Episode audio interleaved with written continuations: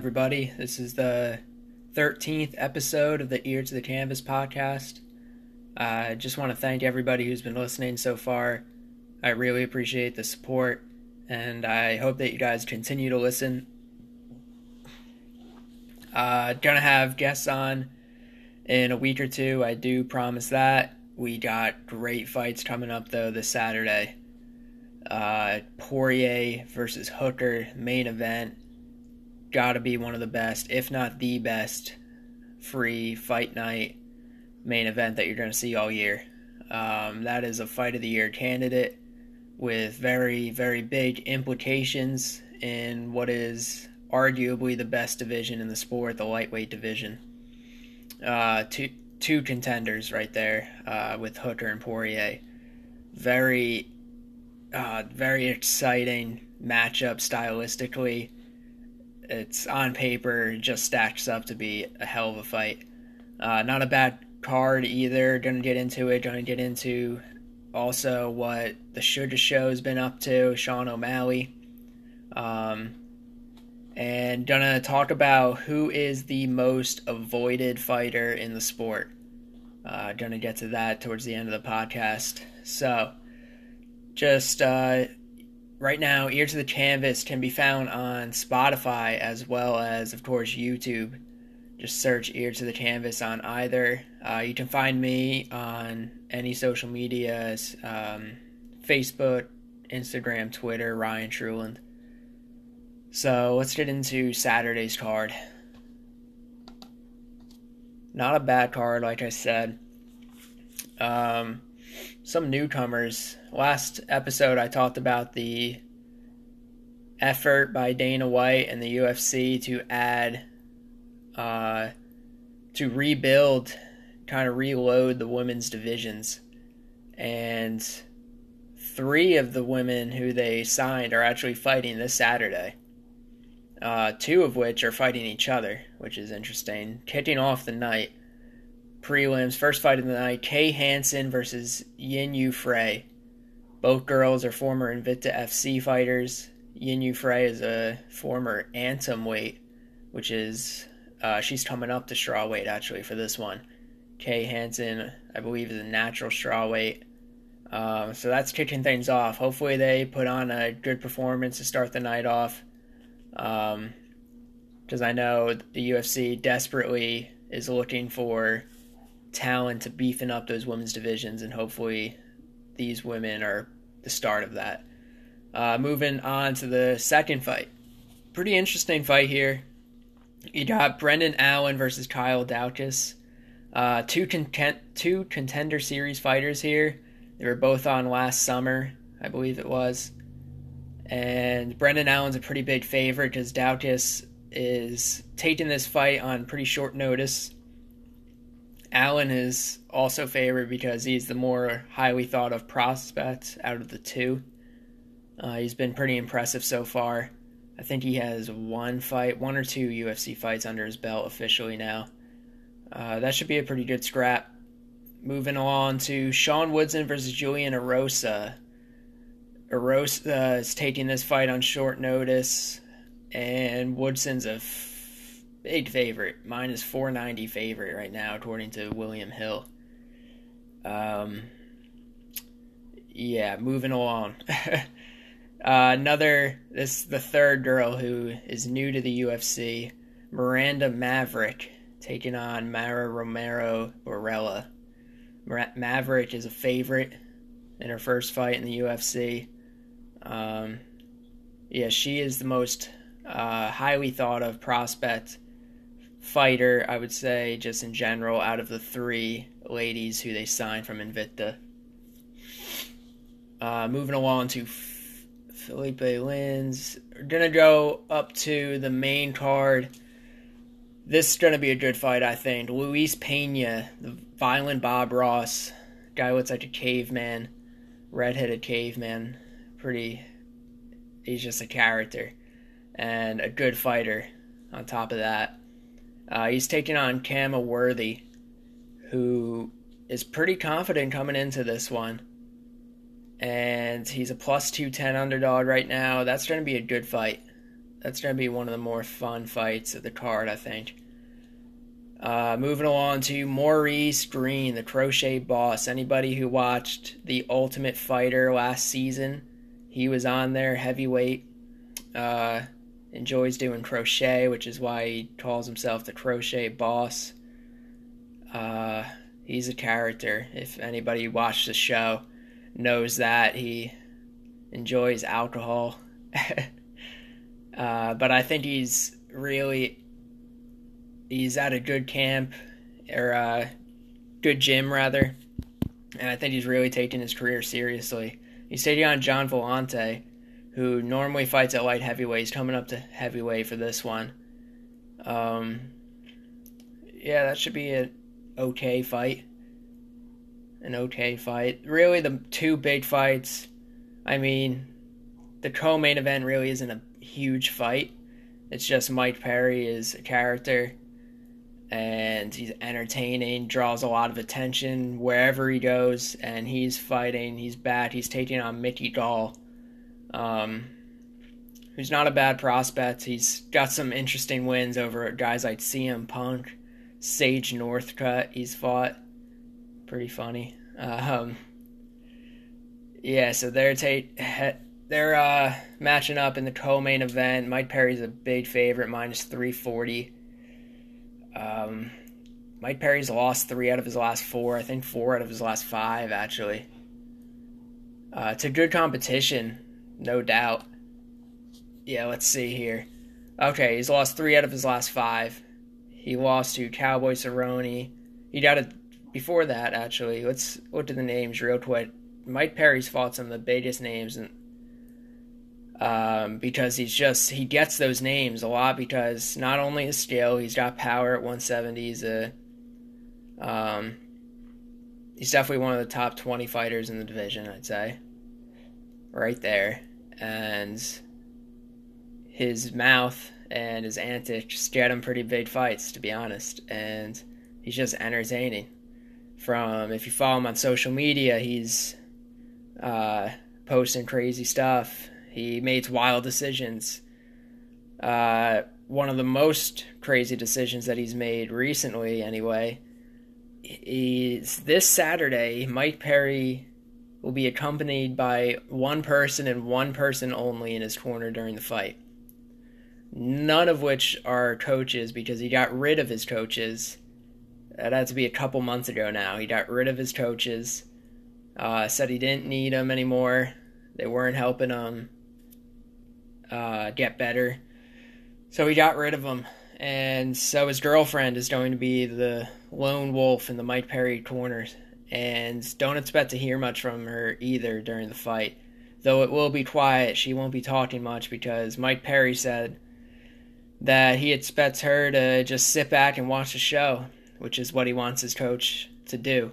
He doesn't want his coach in his ear the whole time. So going to be a quiet corner for Mike Perry. He's hoping to make noise with his performance inside the octagon. So Mike Perry's taking on guys like in 20 let's see, 2017 he fought Jake Ellenberger, Alex Reyes, Santiago Ponzinibbio. Uh, 2018 he fought Max Griffin, Paul Felder, Cowboy Cerrone. 2019 last year he fought three times Cowboy Oliveira, Vicente Luque and Geoff Neal. Those are all good, good fighters. Mike Perry has, um, he is a veteran of the sport. There's no doubt about that. And he's taking on Mickey Gall. He's a Mickey Gall is a Jersey native. I think he lives out in California now. He's a uh, jiu-jitsu black belt. He's tall, lanky. Um, still young, relatively young in the fight in the fight game and this is a pretty big step up. Pretty big step up for him, I would say. Uh, taking on Mike Perry. I think Mickey's gonna try and get this one to the ground. I expect Perry to come out swinging in this one. I think he's gonna come out foot on the gas, uh, chin down, throwing, looking to take Mickey's head off early. Um, if Mickey can weather that storm, avoid the big crucial shots, um, extend the fight, eventually get Mike down to the ground and uses jiu-jitsu, I think that's his best path to victory. Um, and I expect him to do that. I expect, I definitely expect Mike Perry to come out uh, aggressive.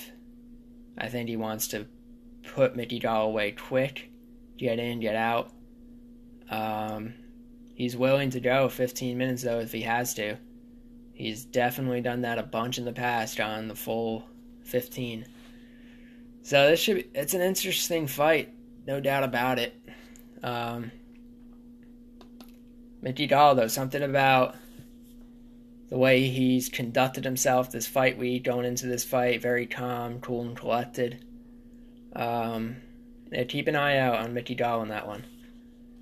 So the main event. This is what everybody's excited for. You got two of just the best 155ers in the world squaring up. And both of them have title championship aspirations. Poirier wants his rematch with Khabib, or he wants just to another chance to beat Justin Gaethje again. Hooker has continued to climb up the ranks. He wants to be the newest champion out of City Kickboxing and in New Zealand very, very prestigious uh, gym over there. Seriously, they got Israel Adesanya, middleweight champ, Volkanovski, uh, featherweight champ, and Hooker is looking to be the third champ out of there. And I truly do believe whoever wins this fight definitely has, even Hooker, has a case to fight for the belt next. Um, so, stylistically, let's look at this fight, break it down a little bit stylistically before we get into the implications of the fight, because there are heavy implications in this main event. Uh, so, on paper, like I said, this matches up to be one hell of a fight. Top 10 fight of the year contender on paper, without a doubt. Uh, a lot of people circle this one on their calendars, and for good reason. You got Dustin Poirier, first fight back after losing pretty convincingly to Khabib in the title shot.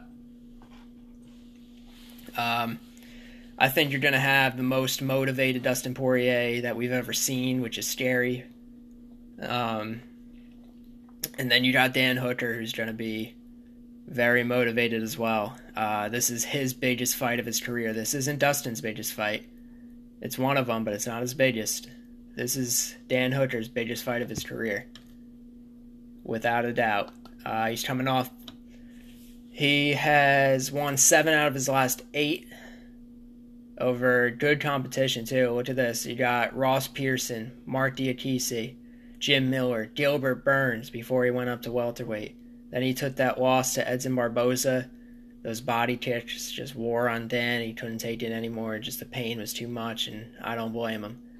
Um, but then he bounced back. He beat James Vick early and easily. He beat Al Iaquinta and Paul Felder by decision. Uh, especially that Felder fight was a war. And he stood up for those 25 minutes and never really took his foot off the gas. It was impressive. Uh, Felder's not an easy guy to beat by any means. He is a tough night out. And so is Iaquinta, for God's sakes those two wins back to back are impressive. And if he adds Dustin Poirier to that list, whew. So you got two very motivated fighters and guys who I think are looking at this fight as the fight that will get them a chance at the championship.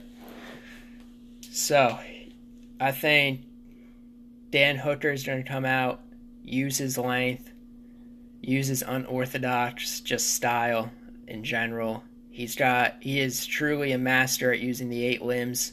His knees, his elbows are very very dangerous, and he uses them in pretty much every fight. Um, so I expect him to use his reach, use his just try and keep it at distance. I expect Dustin to try and close the distance turn it into more of a dirty boxing uh, scrap.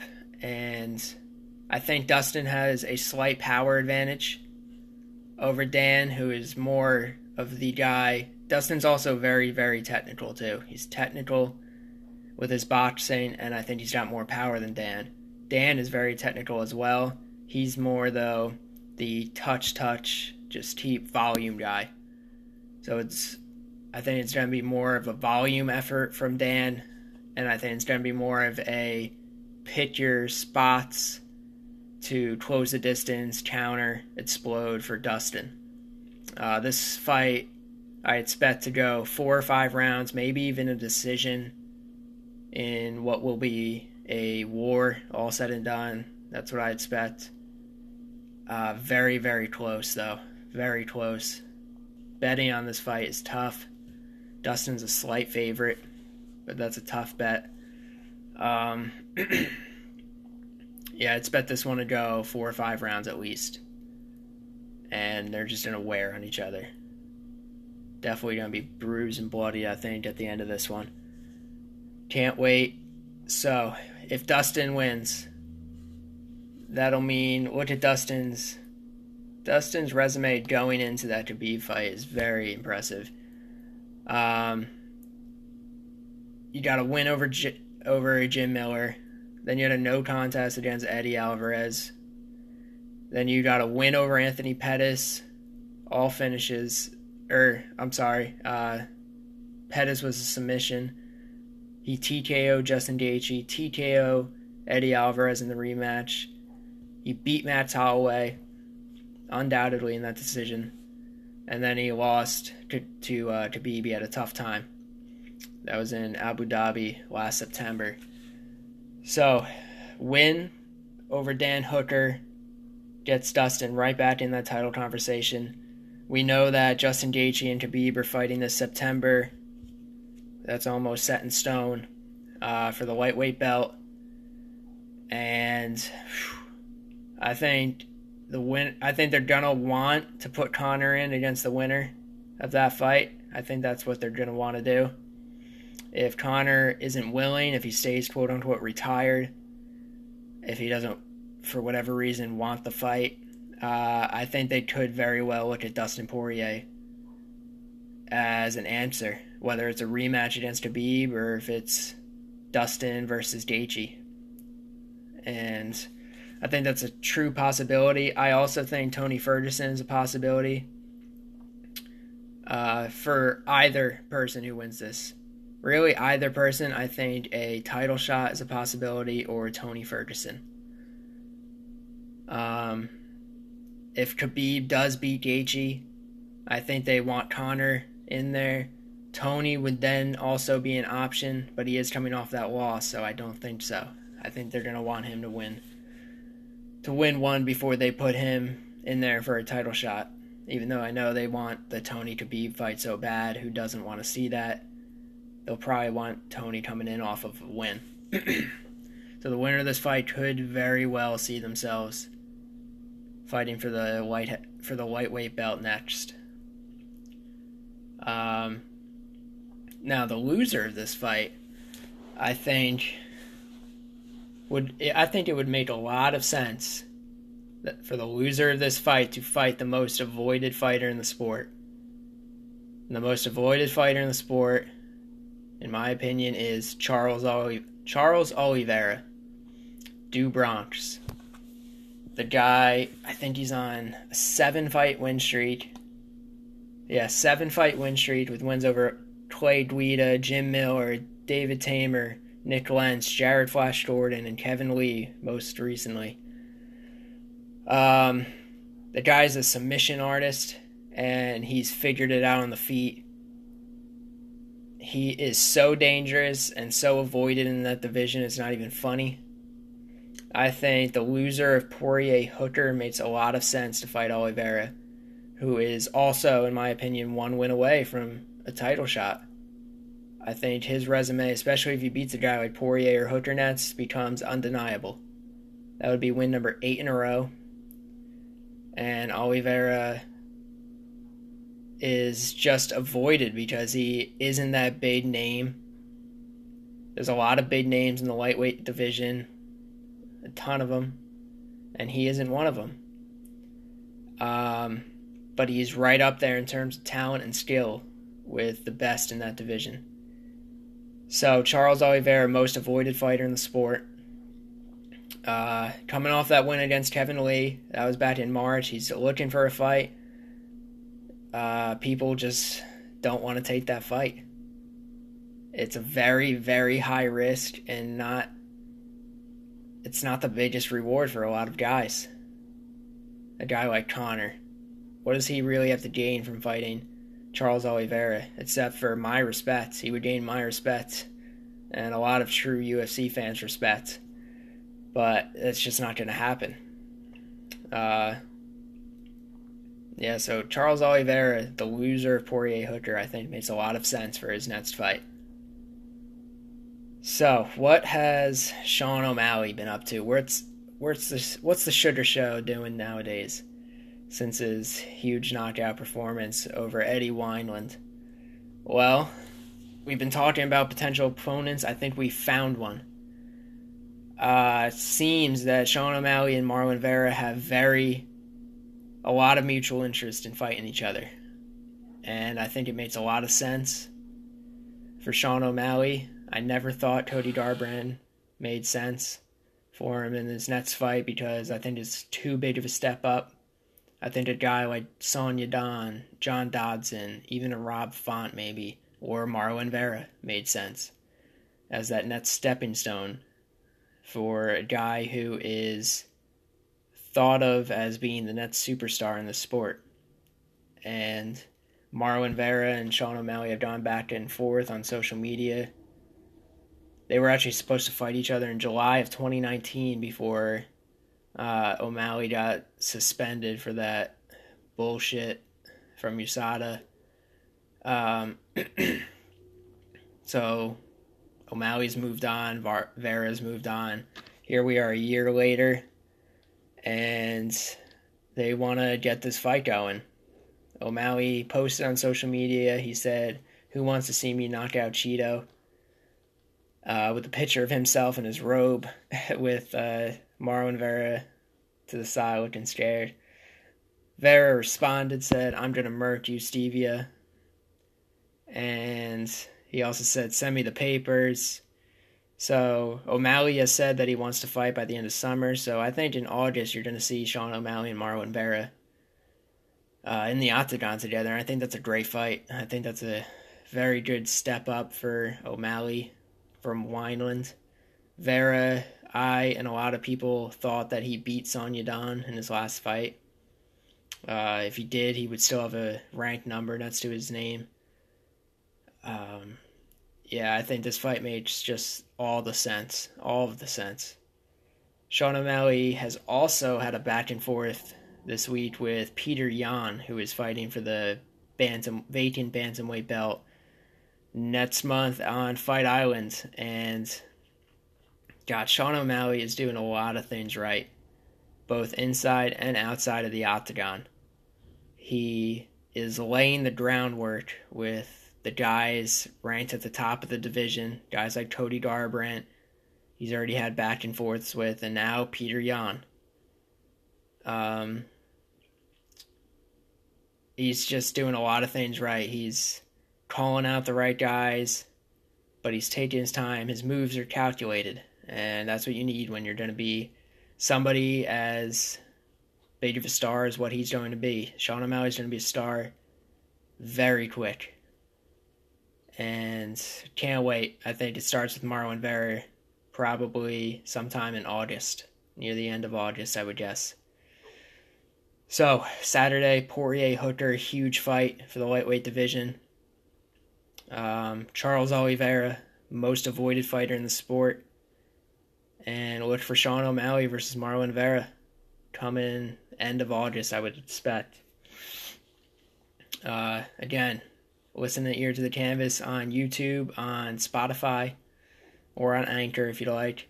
You can find me on social media. Also, Back Sports page. Got UFC articles on there as well as all the other sports. So check that out. Uh, hope everybody has a good weekend. Enjoy the fights. Be back next Monday. Here's the canvas. We're out.